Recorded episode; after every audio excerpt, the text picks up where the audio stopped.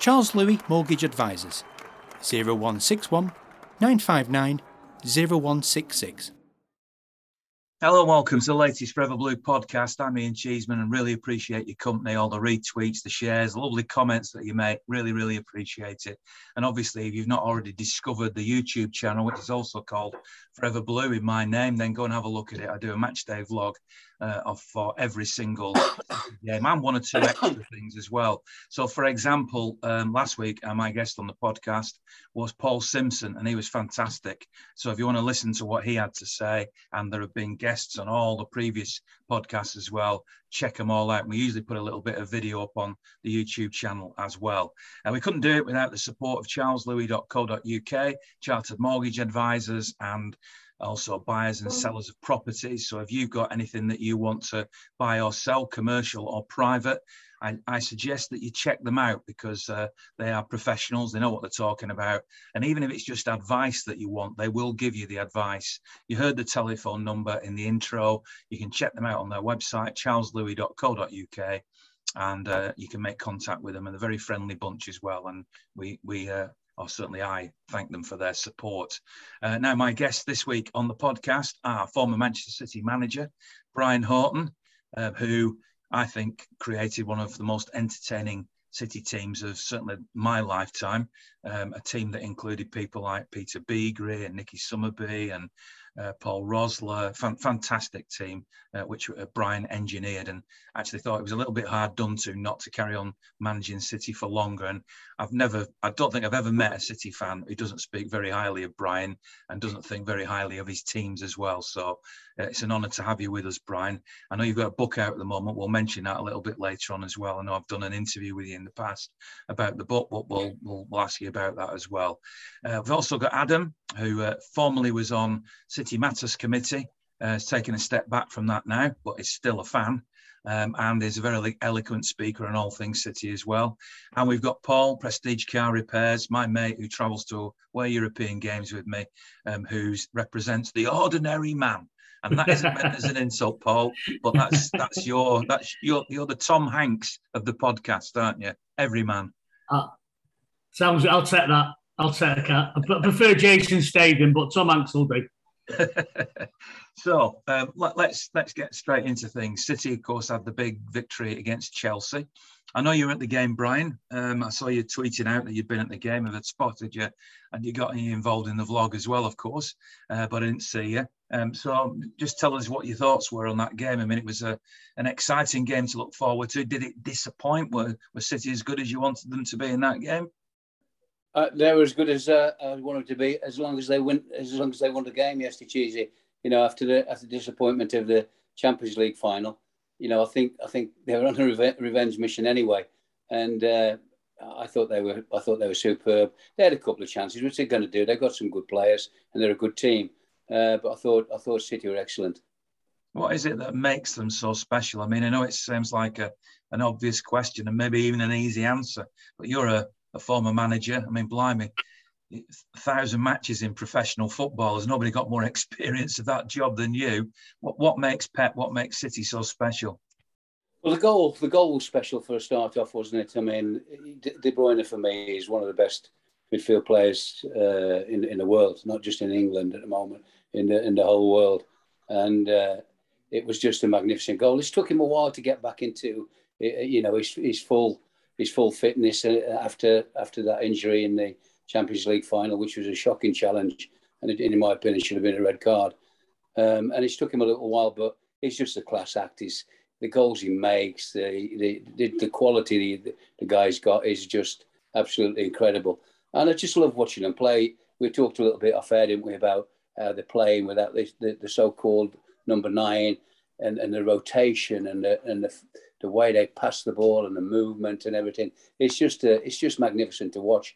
And you've got to credit Pep for, for what he's done because he, he produced that kind of football at Barcelona and now he's produced this kind of football that all the Man City fans are loving.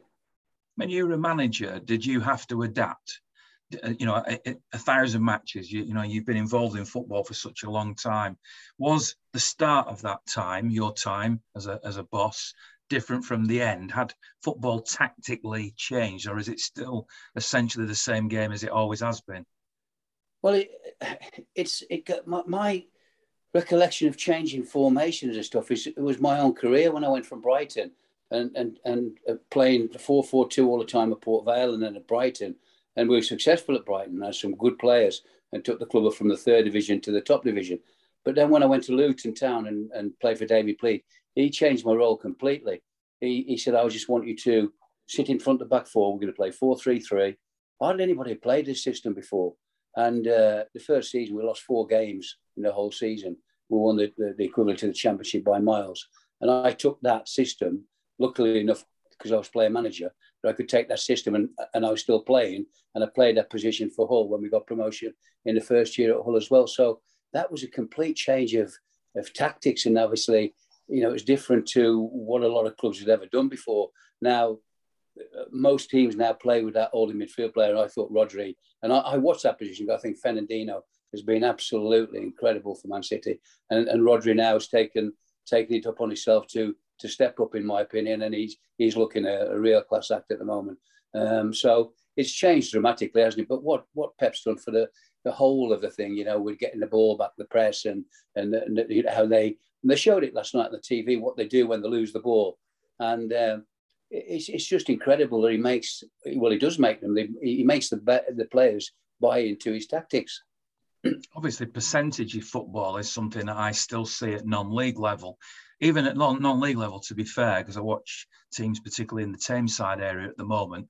They do seem to have changed a little and have started playing the ball out from the back a lot more but on the whole you still see balls played down the channel all that sort of stuff that's completely gone from Pep's team, isn't it? They, I, I, remember writing a newspaper column a couple of weeks ago about Kaziu Deyna. I don't know if you remember him, the Polish international who came to City um, long, long time ago. And he didn't believe Deyna when you watched him when he played the game. Percentage football, every single pass, every single shot, every single thought in his footballing brain was not to waste a ball, not to waste a shot. And it feels like we've now got a team at City where it's not just 10, but 11 players who play like Kaziu Deyna. Is that, did you see that, Brian? Well, yeah, yeah, and, and everybody changes, don't they? Because every different manager's got his own way of playing football, and and, and there's no harm in in in if if the long ball's on. I mean, look at look at the goalkeeper, City's goalkeeper. He can knock a long ball sixty yards, seventy yards, and when it comes off, it's it's fantastic, isn't it? And it looks great when he does it when he pings those balls out. So there's no right or wrong in football, you, you, and you can only basically do generally uh, on on what your players can can do. You you just been talking about it there, Cheese, about you know players trying to play out from the back when um, you know when they can't do it. You know because you've got to be good enough to be able to do that. If you can't have defenders or fullbacks to handle the ball, then you can't do it, can you? So you'd be a long ball team. I've had many discussions about this, you know, but because when I went to Luton, uh, we played that system 4-3-3, which was he wanted to play through midfield, he wanted to play through me, and it uh, had Ricky on one side, Lil Fuccillo, who were really good, outstanding players. Watford were 4-4-2, had, had big strikers, Ross Jenkins, uh, Riley, and they played 4-4-2 and hit the big men uh, and pressed you that way. So what was wrong with their system? Because they got promotion with us. Then they went to the cup final. So, like I've said before, if everybody was the same, it, it probably wouldn't wouldn't be half as good to watch. But um, it, it is just so classy when you've got players that can play that way. You know, Cancelo's got the the most uh, number of passes in the Premier League at the moment from a fullback. You know, so that that's incredible stat. I think City have got about four or five in that uh, in that, in those stats of, of the eyes passing. So that, that tells you what Pep wants to do. It doesn't almost tell you what someone else wants to do in the Premier League because if you haven't got the players, you can't do that. What have you made of all this, Adam? I mean, you obviously listened to what Brian's had to say there, and you've, you've studied the way that City are playing at the moment, both in stadiums and with the extra camera angles at home. Um, I mean, we could go into the subject of the striker again, um, but it's all part of the same discussion, really, about the style of play that City have. Um, it, it, it, to me just feels as if having this. I was talking to John Bell actually, Colin's son, earlier today, and he was he said to me, "Oh, you know, imagine what they'll be like with a striker who can get 20 or 30 goals." And I thought, hang on a minute, you know, they're scoring goals in every game, rattling them up. Is this not the way to play without a striker where nobody needs to to, to think about how they? And Chelsea couldn't handle it, could they? Again. Well, more and more, I'm starting to think that it's it, it's less about the personnel and it's more about the system and the and the and the manager really. And also the fact that the personnel we've got, they're all quality. You know, you're getting people people are not making the bench on a on a weekend now who are still who would walk into most of the teams in the league.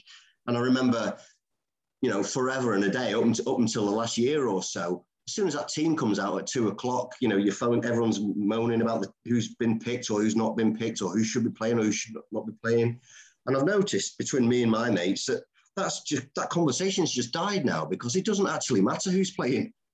You know, we've got we've got 17, 18 players who are coming out of the team, and we all might have our favourites, or we might have players that we don't think are as good as the rest.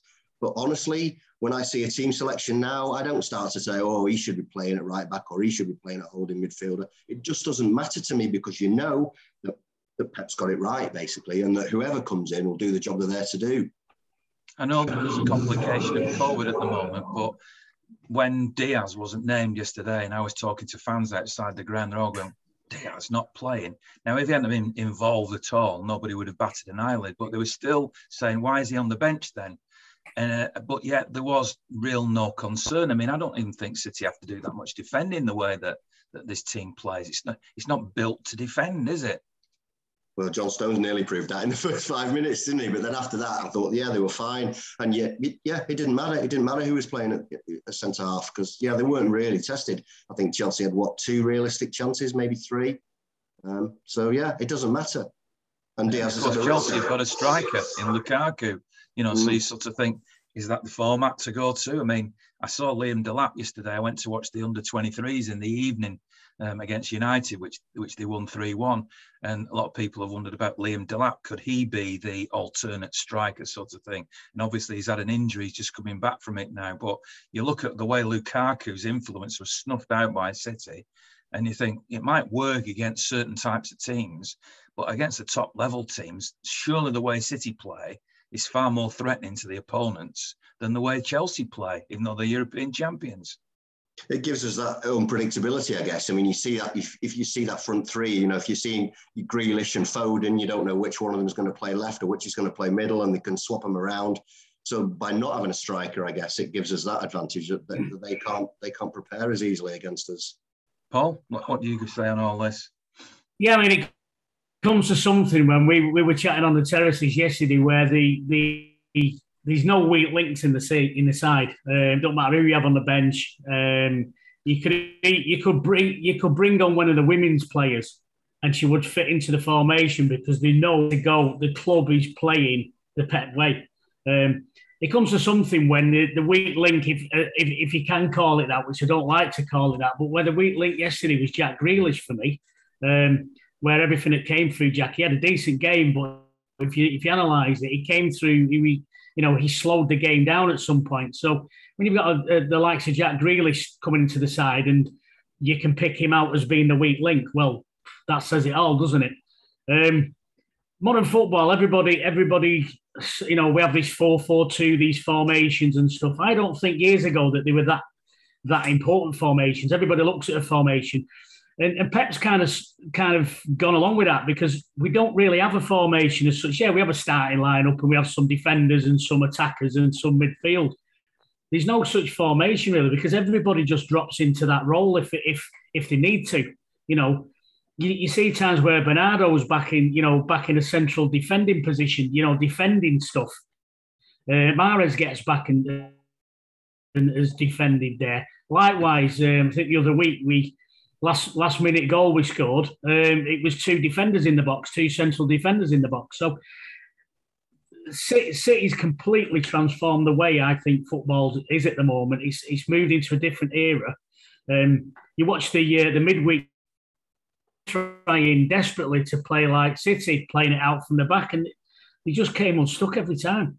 You know, we make it look so easy now. People think it's easy. You drop into our team, um, you know, to play like the City play, you've got to have a certain skill. Um, I know you were just saying there about the um, about the players not being as important as the system. But you've got the system, but you've got players capable of playing in that system. And if you haven't got them players, they simply won't play for City. And Pep's proven that by some of the players he's got rid of, purely because they can't do what he wants them to do. Very true. I mean, we'll come back to Jack Grealish in a moment. But uh, what what, what were people saying to you then, Paul, around you in the, in the terraces? Were were they quite critical of, of Grealish?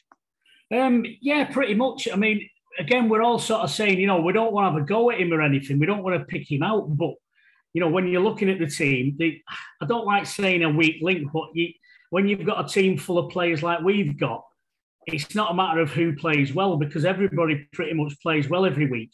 So the people who don't play as well kind of stand out. It's a kind of reverse what we used to watch.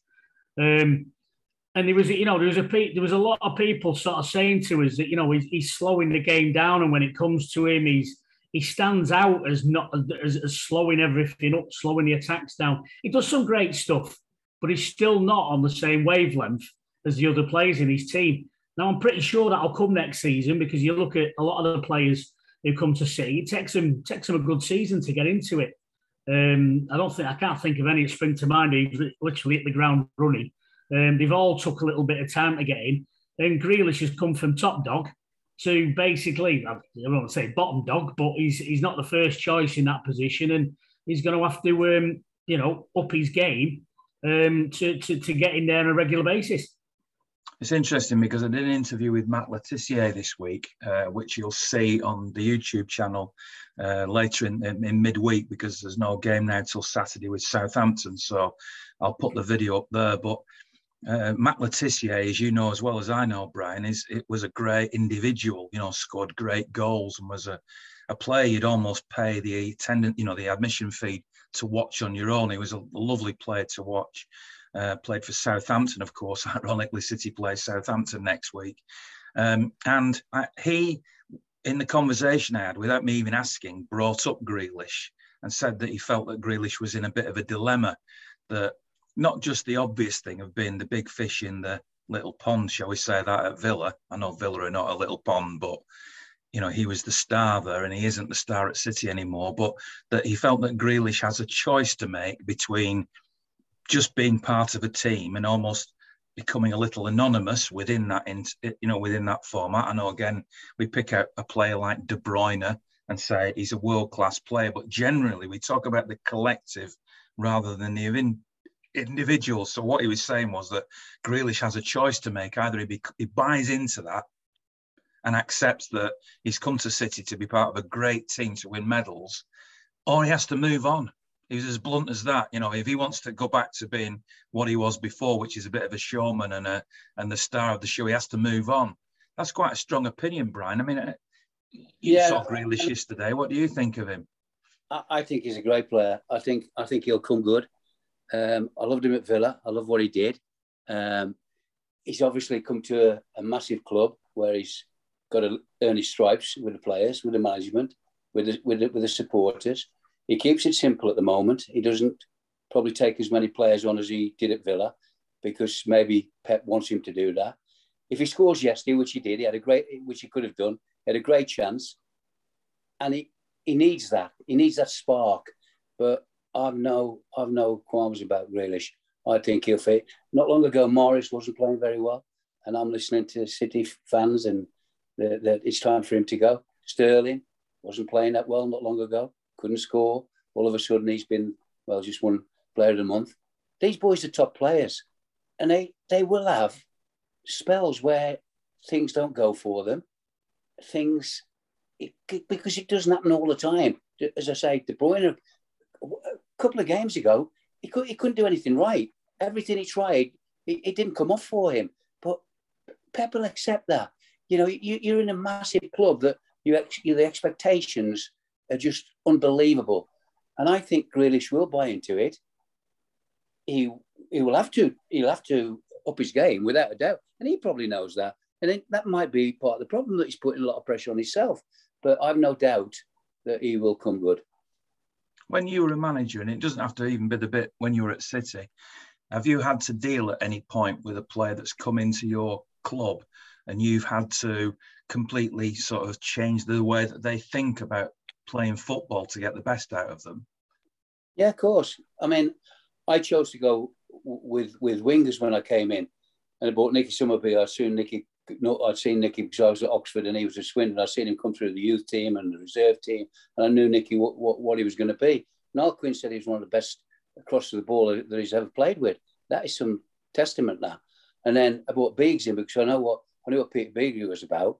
Uh, and I know Biggs ain't going to chase fullbacks or defend for you. So we almost played like a with wingers when we had the ball, and then without the ball, Nicky Nicky was was almost like a wing back, and he helped he helped Flitty and and, and Steve Lomas out unbelievable midfield. Where Biggs probably didn't want to do it because he's an out and out winger. David Moss, who was a fantastic winger at Luton, Mossy was the same. That's what we played 4 3 3. He was outside left. His job wasn't to come back and help us. His job was for us to get him the ball and he'd win us the games, which he did. And that's what happens with with with, with good sides, and, and they were. So I I I chose to go with those two wingers to get crosses in.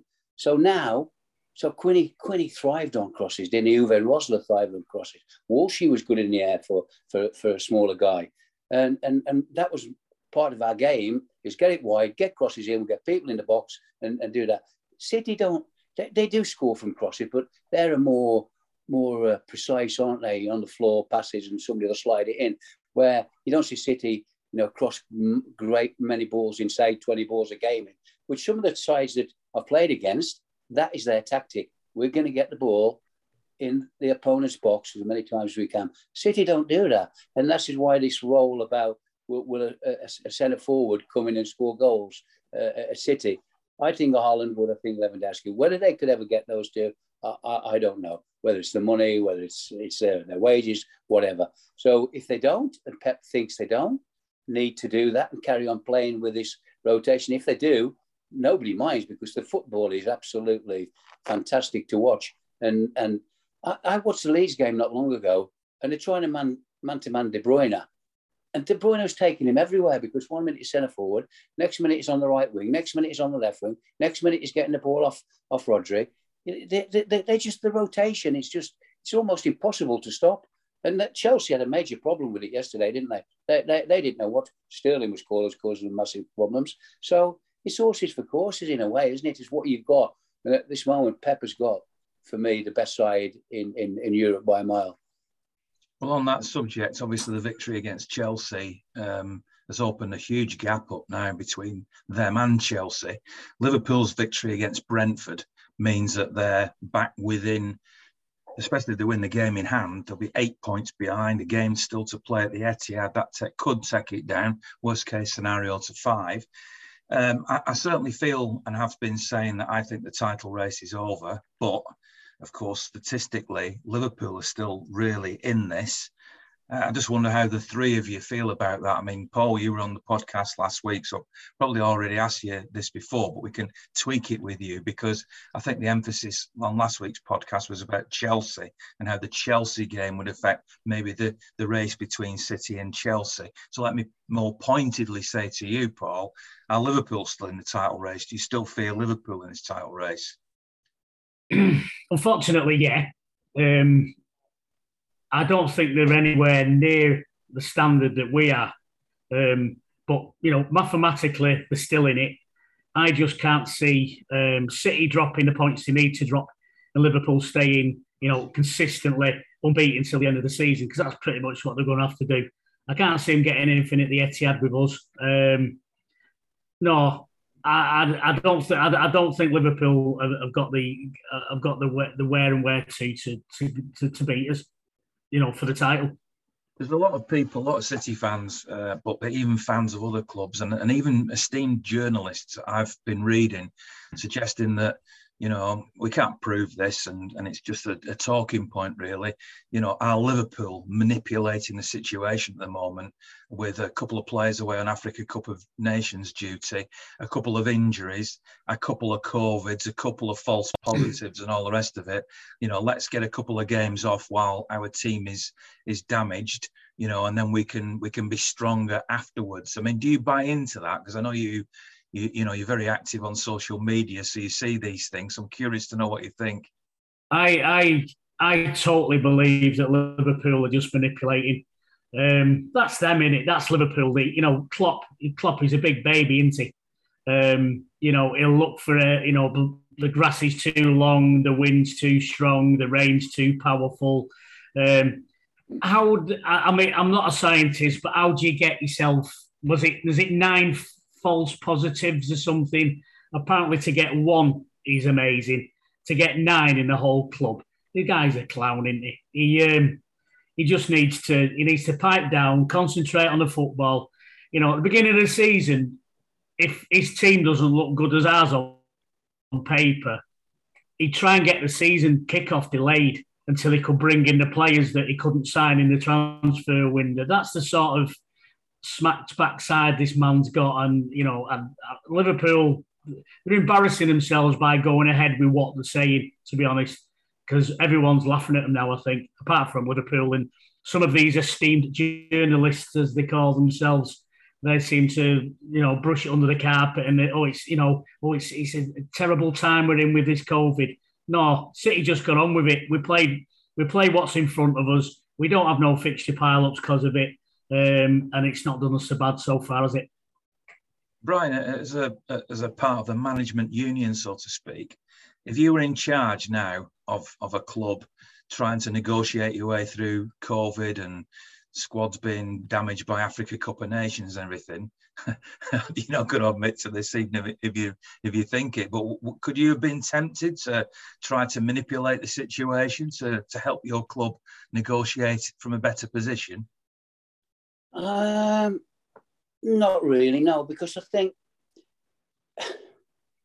you're gonna you're gonna try and play mind games, aren't you? That, that that's to happen, and, and obviously Klopp is to play. Klopp's done a fantastic job at Liverpool, but City murdered him there uh, uh, with with this system not long ago, and and I agree with what you're saying there. That I can't see anybody catching them.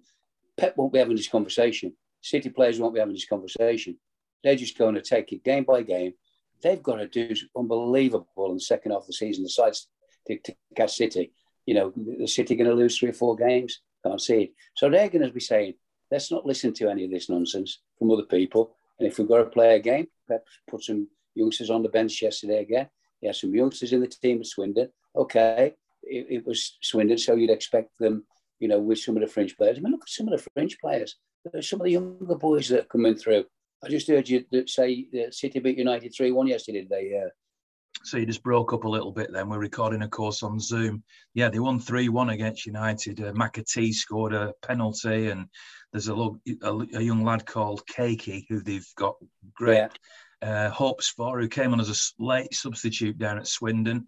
Uh, he scored a goal as well, um, which, which of course shows the great strength of, of, depth of the. I mean, I talked to somebody from the United camp who are, who I know well, just very, very briefly, and he said to me, "Boy, you've got some strength in this in this club, haven't you? You know, even look at this under twenty three team. the stars all over the place. Yeah. There's definitely more quality coming through. I can tell you that." Well, that's that's why for me, it, it, if if people are saying they've got COVID with the first team players, why aren't they being forced to play some of these youngsters?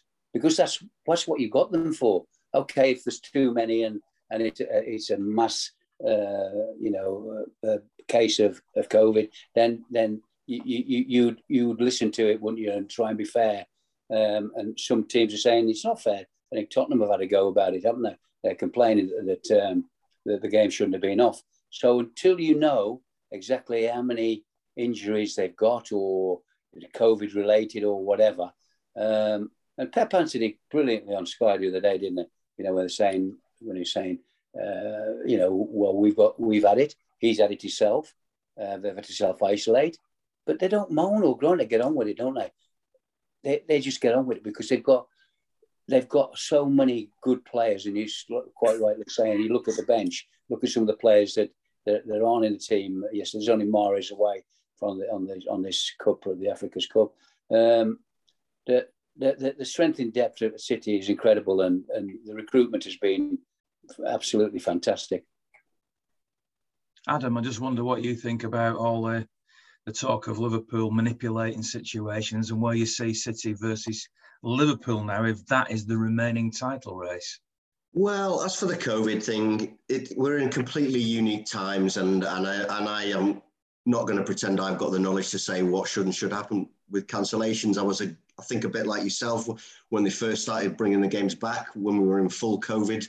Uh, I was pretty much against that, and and yet now here we are, just just going through life as though football will, will always be played, whether there's COVID around or not. So I don't really have an opinion on Liverpool. I don't really care about Liverpool. They're so far in our rearview mirrors now. I totally agree with Brian. And what, what Pep says is City just got to play their game next week. They'll probably win. They might lose. If they lose, they've got to play the game the week after, then they'll probably win. And they just got to keep doing that, keep doing that. And then title soon come.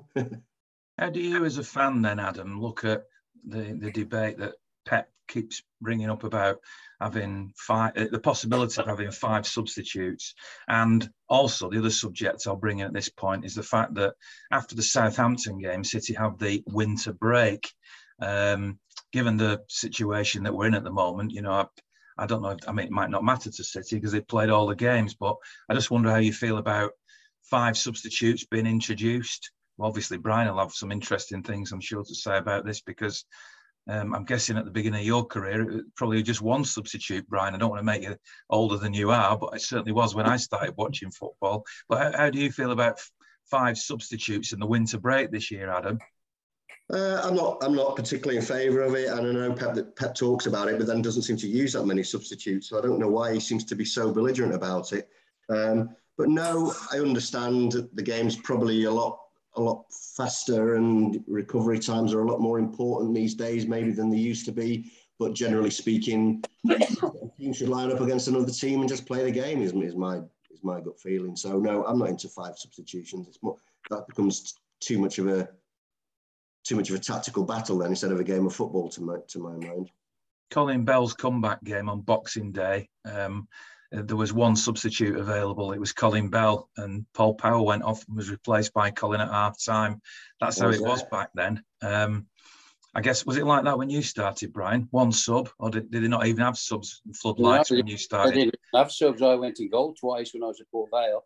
Uh, goalkeeper, one goalkeeper got sent off, Alan Boswell, and John Connaughton got injured, and I had to go in goal.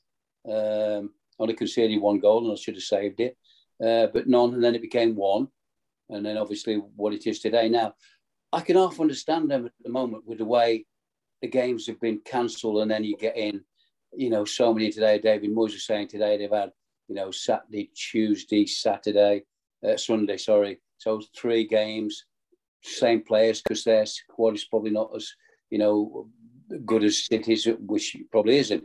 Um, and and I can understand some of the managers saying because they're looking at players' welfare, um, watching the Roma game today. Uh, was it no Leeds game? Sorry, I watched the Roma game after. Uh, Leeds had two players come off today. It looked like it muscle injuries.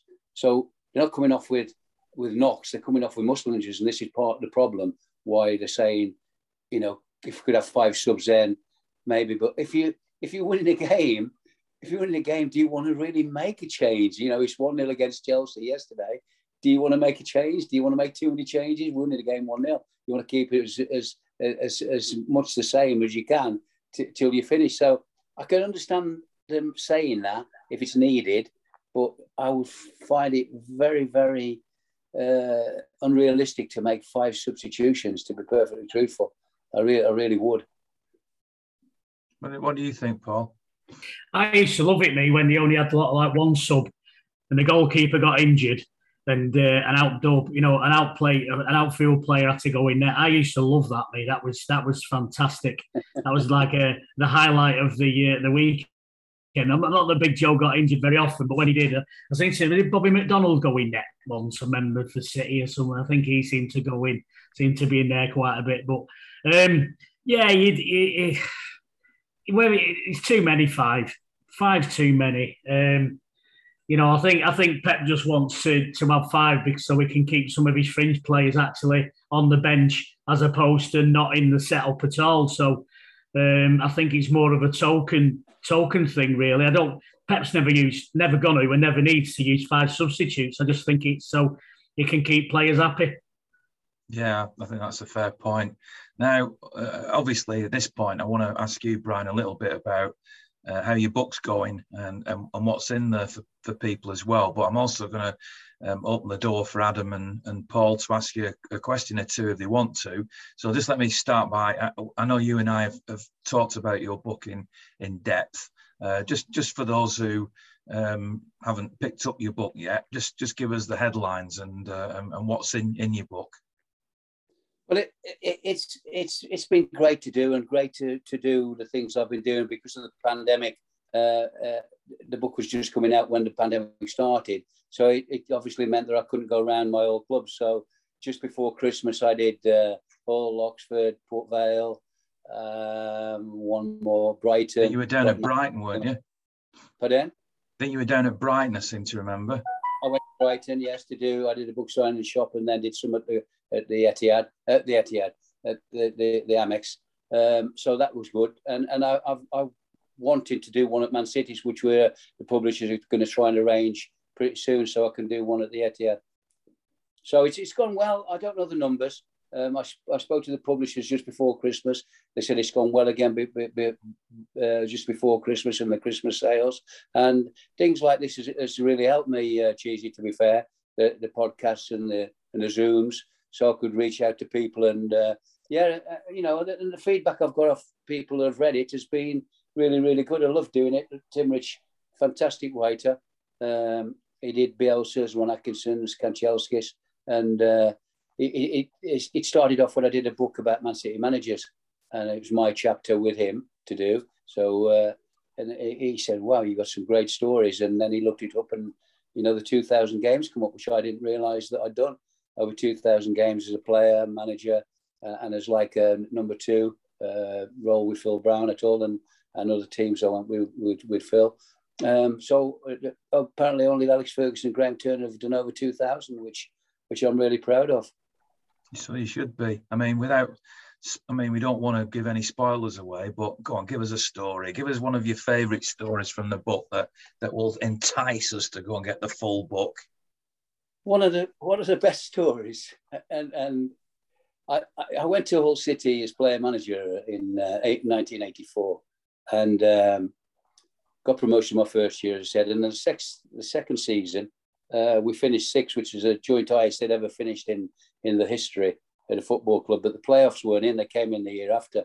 And we all we also reached the semi final of the Full Members Cup, and City beat us in the semi final over two legs. Melrose came off the bench and scored a winner in injury time before it was going to either a replay or penalties, I think. And then they lost to Chelsea uh, uh, in, in the final at Wembley. Um, so two two great years, and then I retired from playing just to concentrate on the football, and then signed Richard Jobson, Gary Parker, Alex Dyer, some really good players who did great for Hull City. And um, so that was like third year, fourth year, fifth year where we were doing well at a point, and I was bringing some young, good young players through. And uh, I made a mistake. I made a fun, fundamental mistake because uh, I got an offer for, from Notts Forest, Brian Clough, for, for Gary Parker, 270 grand. And I bought him for 70 grand. So when I told the chairman, obviously, he, he, the profit was huge for a, a, club because he took the club when it almost went bankrupt, when it almost went out of existence. So he, he, he wanted me to sell. I tried to put a player in to make a part exchange of it. That didn't happen. So 270 grand or 275, whatever it was for Gary Parker. And uh, so he goes to Forest. Uh, we carry on now without probably my best player.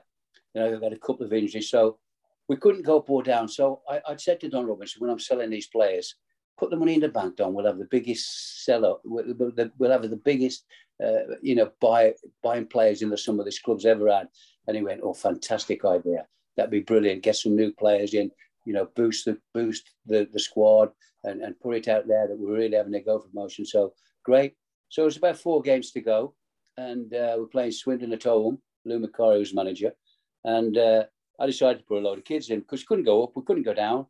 Half time we were winning one 0 and uh, we eventually got beat four one. They were too strong for us. They were really good. good Lou had a good side down there Swindon at that time, and uh, they beat us four one. And uh, I came off the, the, the pitch because four one, and I didn't even get to the dressing room. The chairman pulled pulled me in the off in my office, and he said uh, basically he didn't know what to say, but he just said Somebody's got to give. So what I said, what do you mean somebody's got to give? He said, well, I'm sacking you. right, okay. I said, fine. And he went, fine. What do you mean, fine? Because I was fiery. I was a fiery player and I was a fiery manager. And he said, I said, fine. He said, why fine? I said, because we've had five great years and you just things aren't right between us. I can, so fine. Just go and tell the players. What do you want me to go and tell the players? He said, no, I'll go and tell the players. So down he went. So I told, I got a message up to my wife who'd been watching the game. I phoned my mum and dad, and it wasn't like now. It's on Sky and it's on all, all, all types of, of, of media. And uh, so I rang my mum and dad and told them. And anyway, knock on the door. Don Robinson, chairman, comes back in, and he said, "The players have just slaughtered me in the dressing room." And I said, "Good." I said, "I knew they would." He said, "What do you mean, knew they would?" He said, "Because we've got a good group, Don. They, I've bought all these players in, Richard Jobson, Alex Dyer. They, they're, they're my players, and I knew I knew they would." And he said, "Well, what do you think about coming back?" And I went, I said, I said to him, I, I, I, didn't start laughing like you're laughing. I, start, I said, no. I said, so, so you sack me, you want me to come back? So we lose next week, you, you sack me again, I want to come back. I said, no. I had five wonderful years with you. See me in the morning.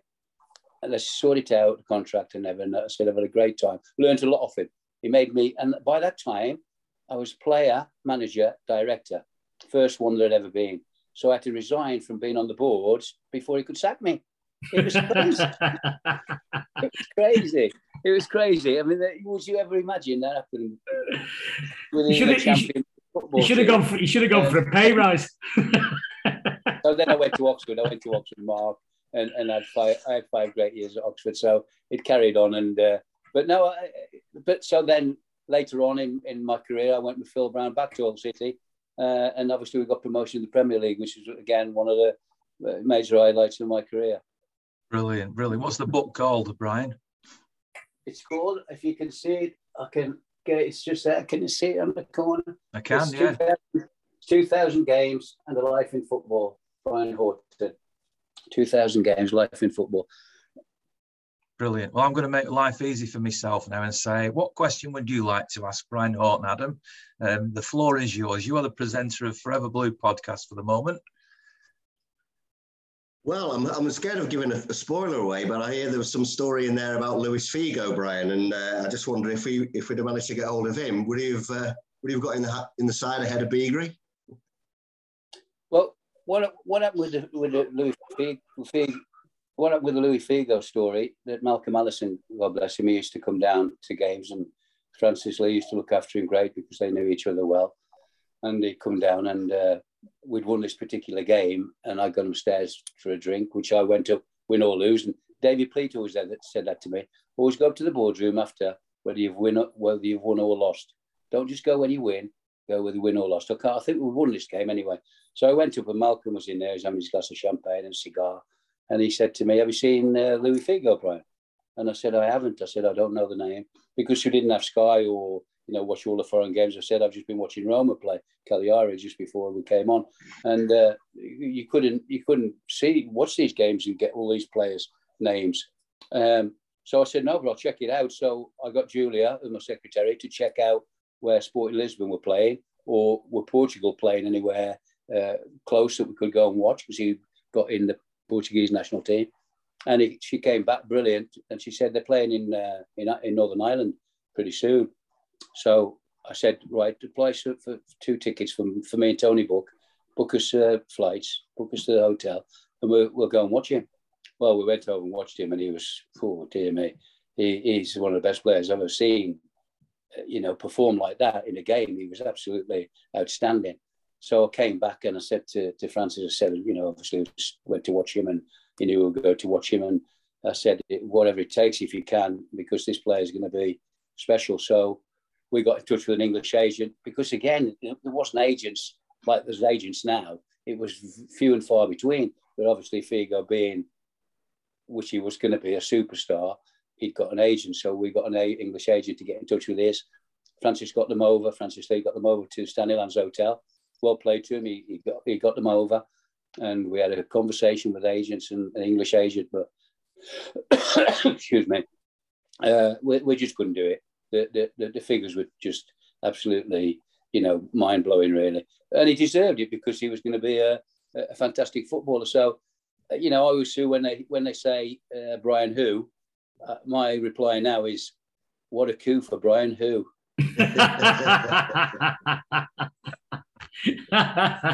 Quality.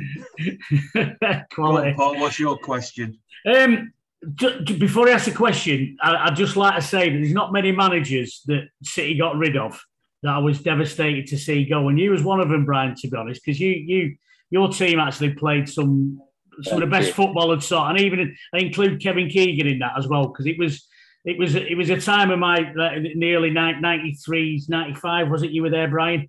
And and the, the players that were there then, it was like my sort of I was I was understanding football at that point. I knew what it meant. And um, but am I wrong to say that you Kinkladze was there when you were there? No, no. Did, excuse me. Did you come after?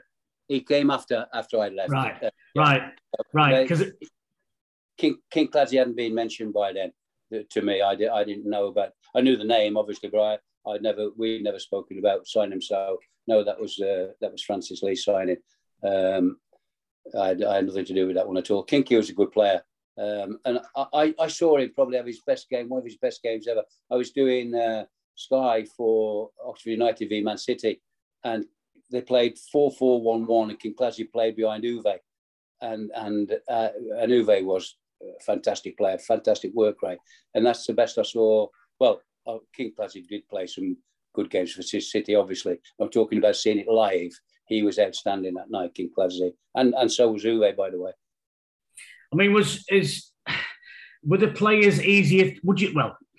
Would you say the players were easier to deal with then than they are now, or have, have they always been difficult breed of human being? Um, well, I'll tell you two little stories then. So the, the, the Tottenham game, which everybody talks about, the five-two game, which was an unbelievable. I mean, when you when you looked at the side Tottenham had got, Klinsmann, Sheringham, Barmby, Dumitrescu, Petrescu, uh, the side they had a class team, and we, we murdered them that day. And I was talking about it not long ago, and uh, Anuve was mentioned. Anuve actually said, "I didn't play in that game." I, I, I, didn't realise I left Uwe out for that game. Uh, the, the, forward line was Nicky Summerbee, Quinny, Walshy, who wanted to prove a point because Tottenham let him go, and he was magnificent that day, and Peter Beagrie. And so you can imagine what what Uwe was like because Uwe was like that anyway. Uh, so he took it, but and then then we're going to Blackburn was just after that game. So Blackburn was then one of my last games, and it was on Sky. Some of our fans, some of the City fans, didn't want us to beat Blackburn because we're handing United the title. So I had to understand that one. Anyway, we went to Blackburn and I left Biggs out that night. Now, this. Didn't he have a fractured shin that night, though? Pardon? Didn't he have a fractured shin that night? Did he not? I, I think I left I thought you brought him on with a fractured shin. You brought him on off the bench with a fractured shin, didn't you, Brian? and, he, and, he set, and he set up the winner. I don't know about that one. Anyway, so so I left, so Walshy, I said to Walshy, I want you to play left left wing, and he went, oh, "I've never played left wing." And I'd played with Walshy at, at, at Luton. He was just out and out striker. And I said, Walshy, I don't, I don't want you to play outside left. I, I want you to just go and join in. So if you want to go between Uwe and, and, and, and Quinny, you do. Just go where you want. I don't need to be left winger. Just they couldn't handle him. They didn't know what to do. So that was almost like a bit of a rotation. I'm, I'm, I'm praising myself here, aren't I, by the way? You're nearly Pep. but, but that was a bit of the rotation that, that Blackburn couldn't handle because all of a sudden Walsh is turning up inside right, in between the strikers, past the strikers. They could they, they, they couldn't they couldn't cope with us. And Kenny actually said after the game, Kenny Dalglish, where's this team been all season?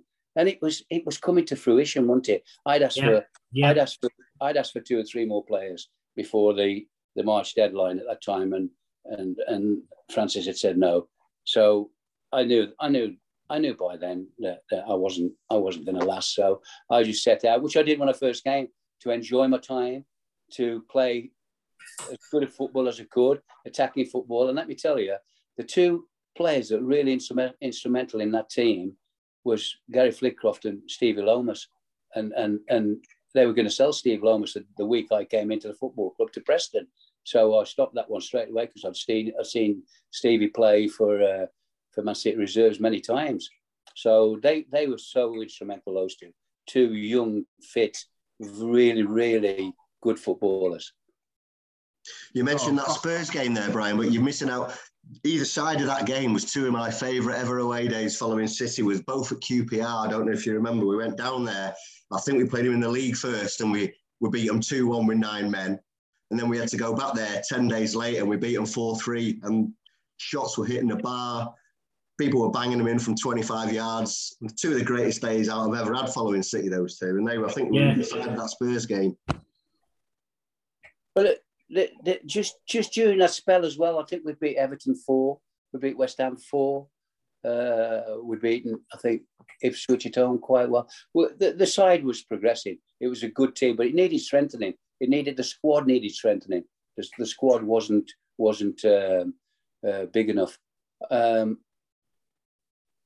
it, it just needed two or three more top players, you know, and, and it could have been uh, really. I, I I take great pride in the fact that people come up to me and say about those games, and they, and it's it's unbelievable. John Motson said it was one of the best games that he ever commentated on the Tottenham game.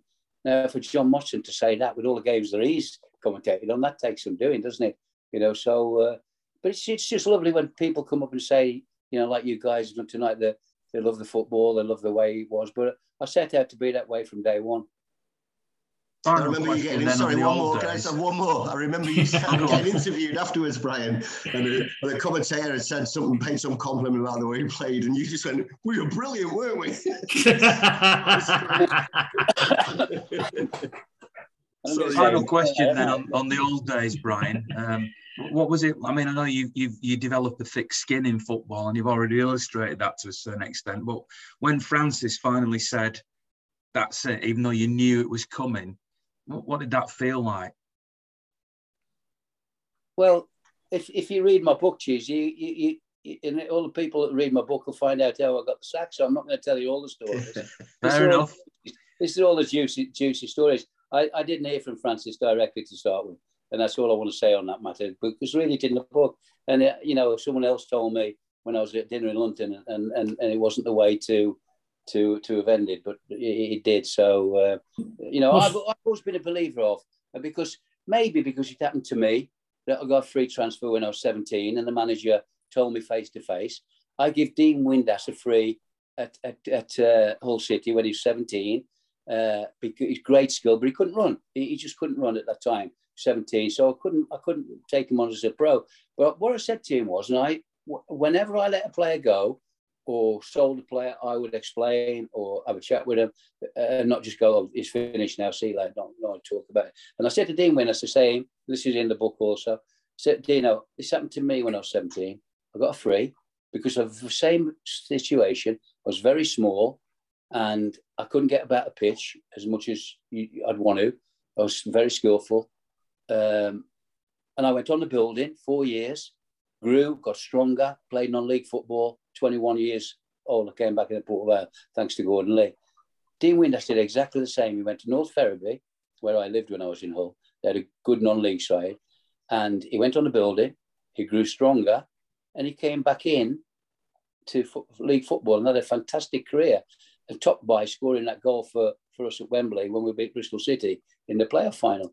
And, and I said to him, well done, you proved me wrong because you had the will and you had the, the nous to go and do that uh, or the determination to go and do that. And, and that's what he did. And, and that, that, that's what I always try to do to, we know was selling or giving, particularly young players, if you're letting them go uh, when they're 17, 18, because it breaks their hearts. They want to be professional football. It broke my heart for a little while because I wanted to be a footballer so badly. And then the dream's taken away from you because someone's saying you're not good enough, then you've got a you, you've got the chance to prove them wrong. So when I did a, over a thousand games as a manager, I proved Walsall wrong. When I did two thousand games after I found out from Tim Rich, I proved Walsall wrong. And you know something? Again, this is in the book. When we got promotion at Hull City in my first season, and I, when I was player manager, it was at Walsall. So that was that was again so sweet to get my first promotion as a manager at Walsall. And I didn't play that game. I'm player manager, played, and I can't remember for the life of me why I didn't play, whether I was injured. Uh, I, I, I can't, I just can't believe that I, I didn't play in that game. Um, you just didn't rate yourself. Yeah, it, well, it, it, was a good decision, Cheese. You want to leave himself out. Yeah, you didn't pick yourself. You forgot to pick yourself. you did a head count in the dressing room. Brilliant. Well, just to finish off the podcast, it's been great listening to your stories, Brian. Obviously, always a great guest. Um, next week, City play at Southampton, and then there's a couple of weeks of a break. Um, has the break come at the right time, the wrong time? Do you feel? I'll, I'll leave Brian actually to the end of this one. Um, so I will start with you, Adam. Um, you know, obviously some teams might be playing catch up during this period, but I just wonder with the, the momentum that City have got, is it 15 league game league games in a row? You know, is this the wrong time, or do you think it's a good time to after the Southampton game to sort of have a break and reset and get ready for the running with Champions League, of course, returning? Yeah, I think from City's perspective, it'd be best to just keep ploughing on, keep playing the games. That's why I think you know we've not shown any interest in trying to get games cancelled, even when we've had COVID in the camp. We just need to focus on our job, and the sooner we just hoover up, however many more points it is that it's going to take, the better. Um, you know, ideally, we can not only win the league but wrap it up early enough that we can really focus on those last stages of the Champions League, maybe even the FA Cup as well. You don't know. So I don't see any advantage in City. Pep always brings us into the season slightly undercooked. It takes him the first two or three months of the season. Everyone's purring by Christmas. This is the time when Pep always sends his team out and we go on these devastating runs and clinch titles. It's showing no sign of stopping at the moment. So I would like to see us just keep playing, keep playing. Paul? Yeah, exactly same. I, I don't want this to stop. It, it, this season seems so, so disjointed. These, these winter breaks, these international breaks you seem to play three games and then you, you you're rested and, and you've got no football. So as a fan, you lose momentum. You know, so as footballers, they must big time lose momentum. So no, let's just. I'd like to see just kept going. Brian, would you want to see City playing certainly every week at the moment, or would you be happy with a rest at this stage? I'd want to keep going as a player. As a player, I think you'd want to keep going, but it's what it is, isn't it? So uh, they'll they'll um, they'll take as it comes. Uh, they'll uh, enjoy the break if they if they're doing it. Um, you can't you can't avoid it, can you? Win at Southampton, keep it going. I can't see them. I just can't see them not not winning it because they've they've got to win some games. They can't they can't afford to lose a game. Uh, Liverpool or Chelsea, they can't afford to lose one. If they lose one or two games, there's no chance. Uh, City is so good at the moment. So I would I would have liked to have carried on as a player, uh, if that's if that's the question you're asking me. Well, it's been great having the three of you on, obviously. Uh, next week, uh, hopefully, Gary Owen will be uh, our special guest in the chair. Um, but having Brian Horton as our special guest has been uh, an absolute joy. So, Brian, thanks very much uh, for giving us so much of your time. Thanks very much to Adam and to Paul, uh, and to you for listening, and to charleslewis.co.uk Chartered Mortgage Advisors for their support of this podcast. Um, it's been another great, great weekend. City beating Chelsea just to squeeze a little bit more energy out of Chelsea in their chase for the title race. So, as ever, um, a big, big thank you to you. Thanks for Pep to Pep and the players. Thanks for you for listening. And remember this: if you don't remember anything else from this podcast, it's great being a blue.